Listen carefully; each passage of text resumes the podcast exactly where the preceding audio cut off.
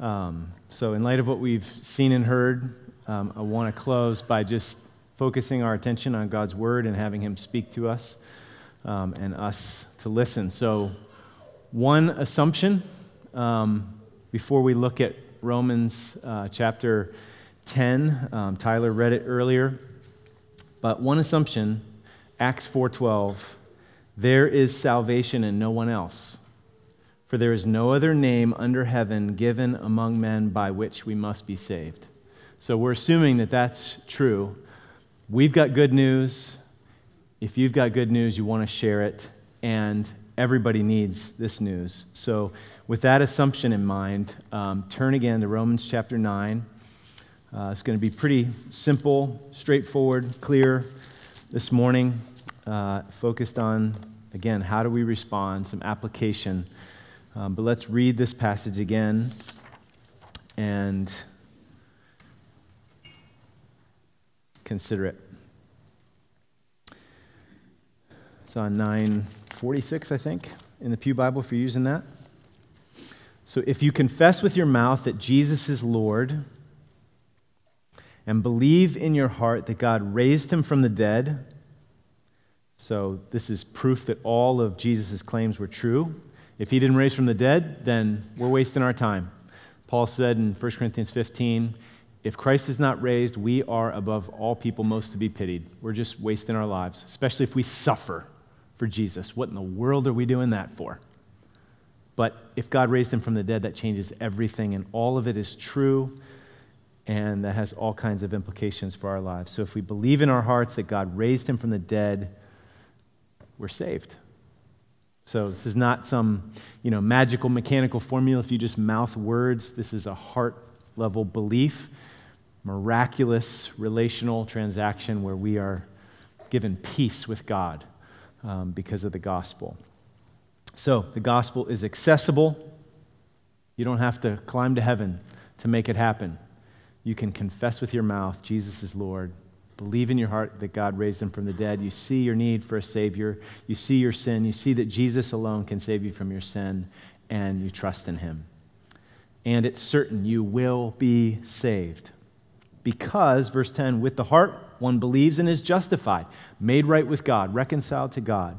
So, in the courtroom before the judge, rather than condemnation and guilt and judgment, we have pardon and freedom and reconciliation and with the mouth one confesses and is saved.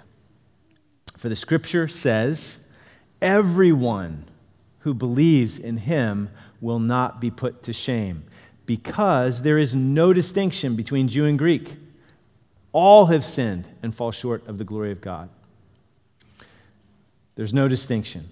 And the same Lord is Lord of all, bestowing his riches on all who call on him because, verse 13, for everyone who calls on the name of the Lord will be saved, which is really cool that this is being applied to Jesus. This is a quote from Joel chapter 2, and it's Yahweh, it's God that we'll call upon in Joel 2, and here it's applied to Jesus because Jesus is God the Son. Everyone who calls on the name of the Lord, the Lord Jesus, will be saved. So it's inclusive, it's for everyone, all who call on his name, anyone, everyone, but it's also exclusive. There's only one Savior, there's one message, there's one way. So, again, back to the flow of thought here. Everyone who calls on the name of the Lord will be saved, but how are they to call on him in whom they have not believed? Think of all these unreached peoples in Africa. That's just Africa let alone the rest of the 1040 window? And how are they to believe in him of whom they've never heard?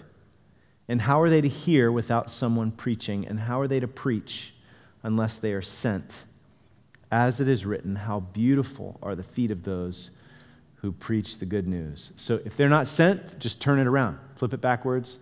If they're not sent, they won't preach among those who have not heard. And if they don't preach, how are they to hear? If they don't hear, how are these folks going to believe? And if they don't believe, how are they going to call on him? And if they don't call on him, how are they going to be saved? You see the progression there. So the passage is pretty straightforward. It's not that hard to understand. The question is whether or not it's going to weigh on us. Does it weigh on us? How much does this matter to us? How much is it influencing how we live? How much does it actually concern us?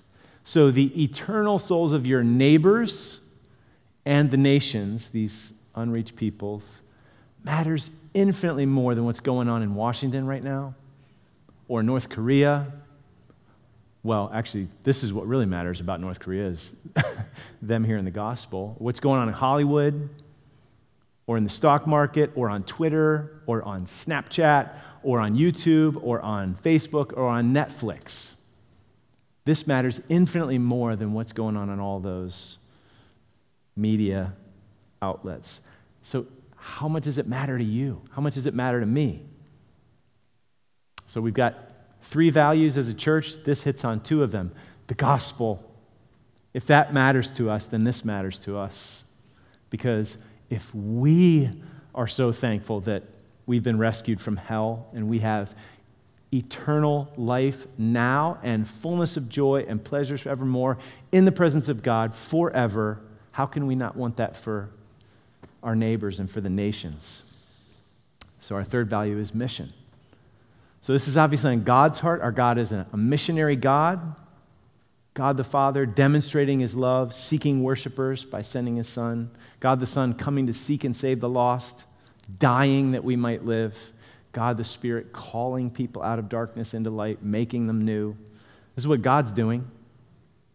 So it's not going to happen without witnesses. So is this what we are doing? Are we involved? Are you involved? Am I involved? So this is it. Five quick ways. How do I get involved?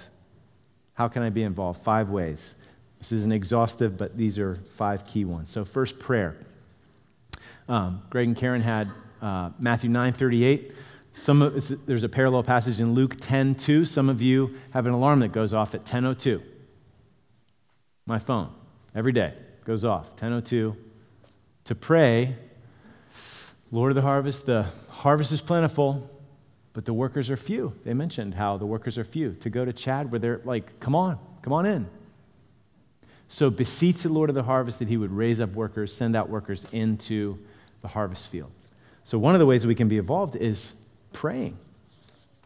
So set an alarm on your phone. You can make it 9:38 if you want, p.m. or a.m. or whatever, but let's pray that the Lord would do this.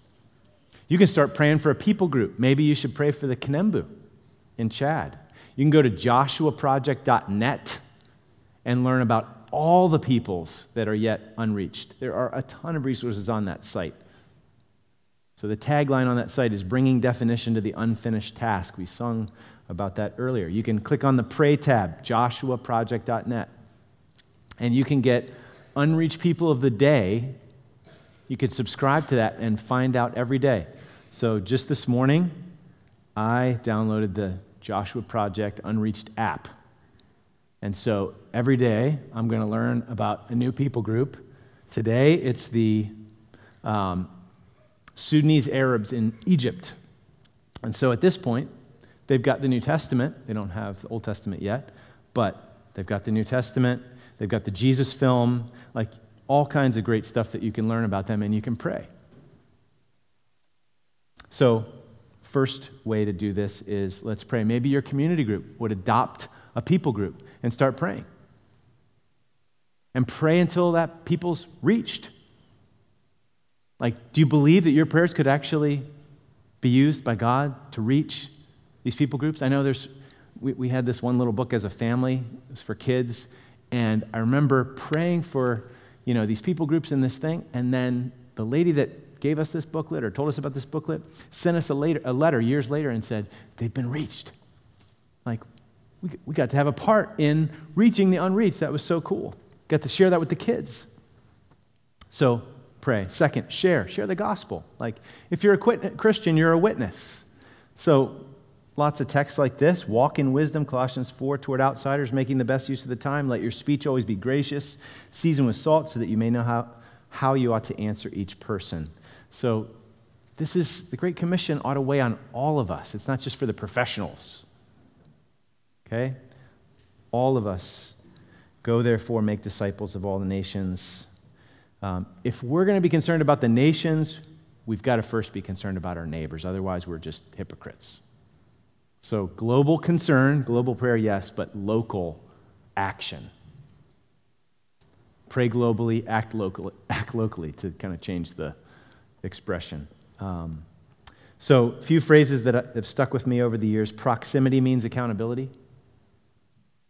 And then the light that shines the farthest shines the brightest nearest home. So, are you intimidated by sharing your faith? Are you afraid? Okay, fine. Listen to what Jesus said before he ascended. You will receive power when the Holy Spirit has come upon you, and you will be my witnesses in Jerusalem and all Judea and Samaria to the end of the earth. Think God can make you sufficient for this task? So pray, share, give really quickly. Where your treasure is, there your heart will be also. So you can actually give and watch your heart get more concerned about the gospel getting to the nations. Don't lay up treasures for yourselves on earth where moth and rust destroy and thieves break in and steal. Lay up for yourselves treasures in heaven where neither moth nor rust destroys and where thieves do not break in and steal. Pray, share, give. Fourth, send. So, again, we're not all going to go to some, you know, hot African country, but we all ought to be involved in sending. If you have a particular burden, maybe you want to jump on the missions team.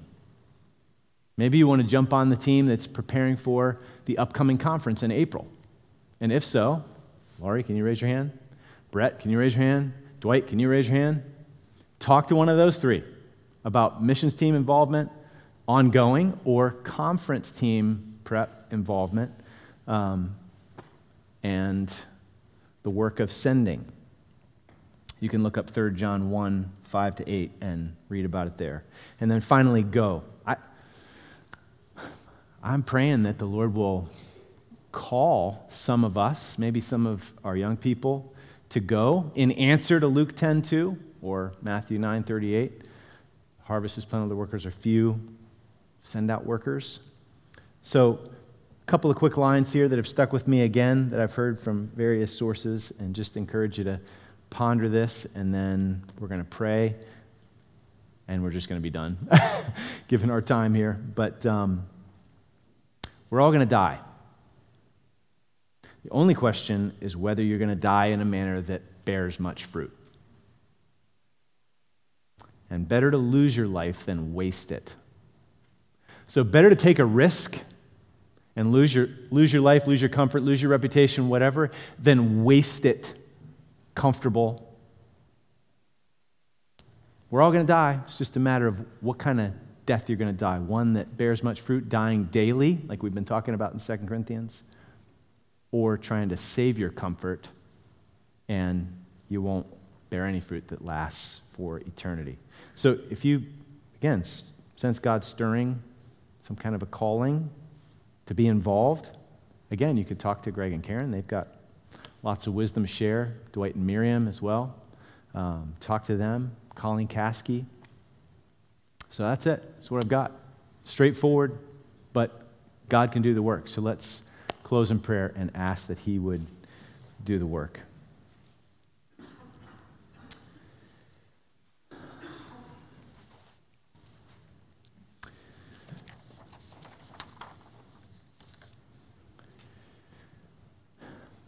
Father,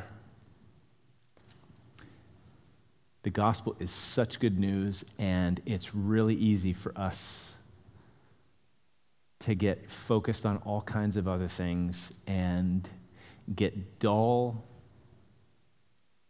and even pretty much indifferent to the gospel in our hearts and in our daily lives. And so, Lord, where we are cold, where we are dull, would you please revive us? And even this Christmas season, as we consider the coming of Christ, I pray that you would torch the ice in our hearts and awaken such passion for the gospel that we would be so thrilled that you did everything that you did in order to save us.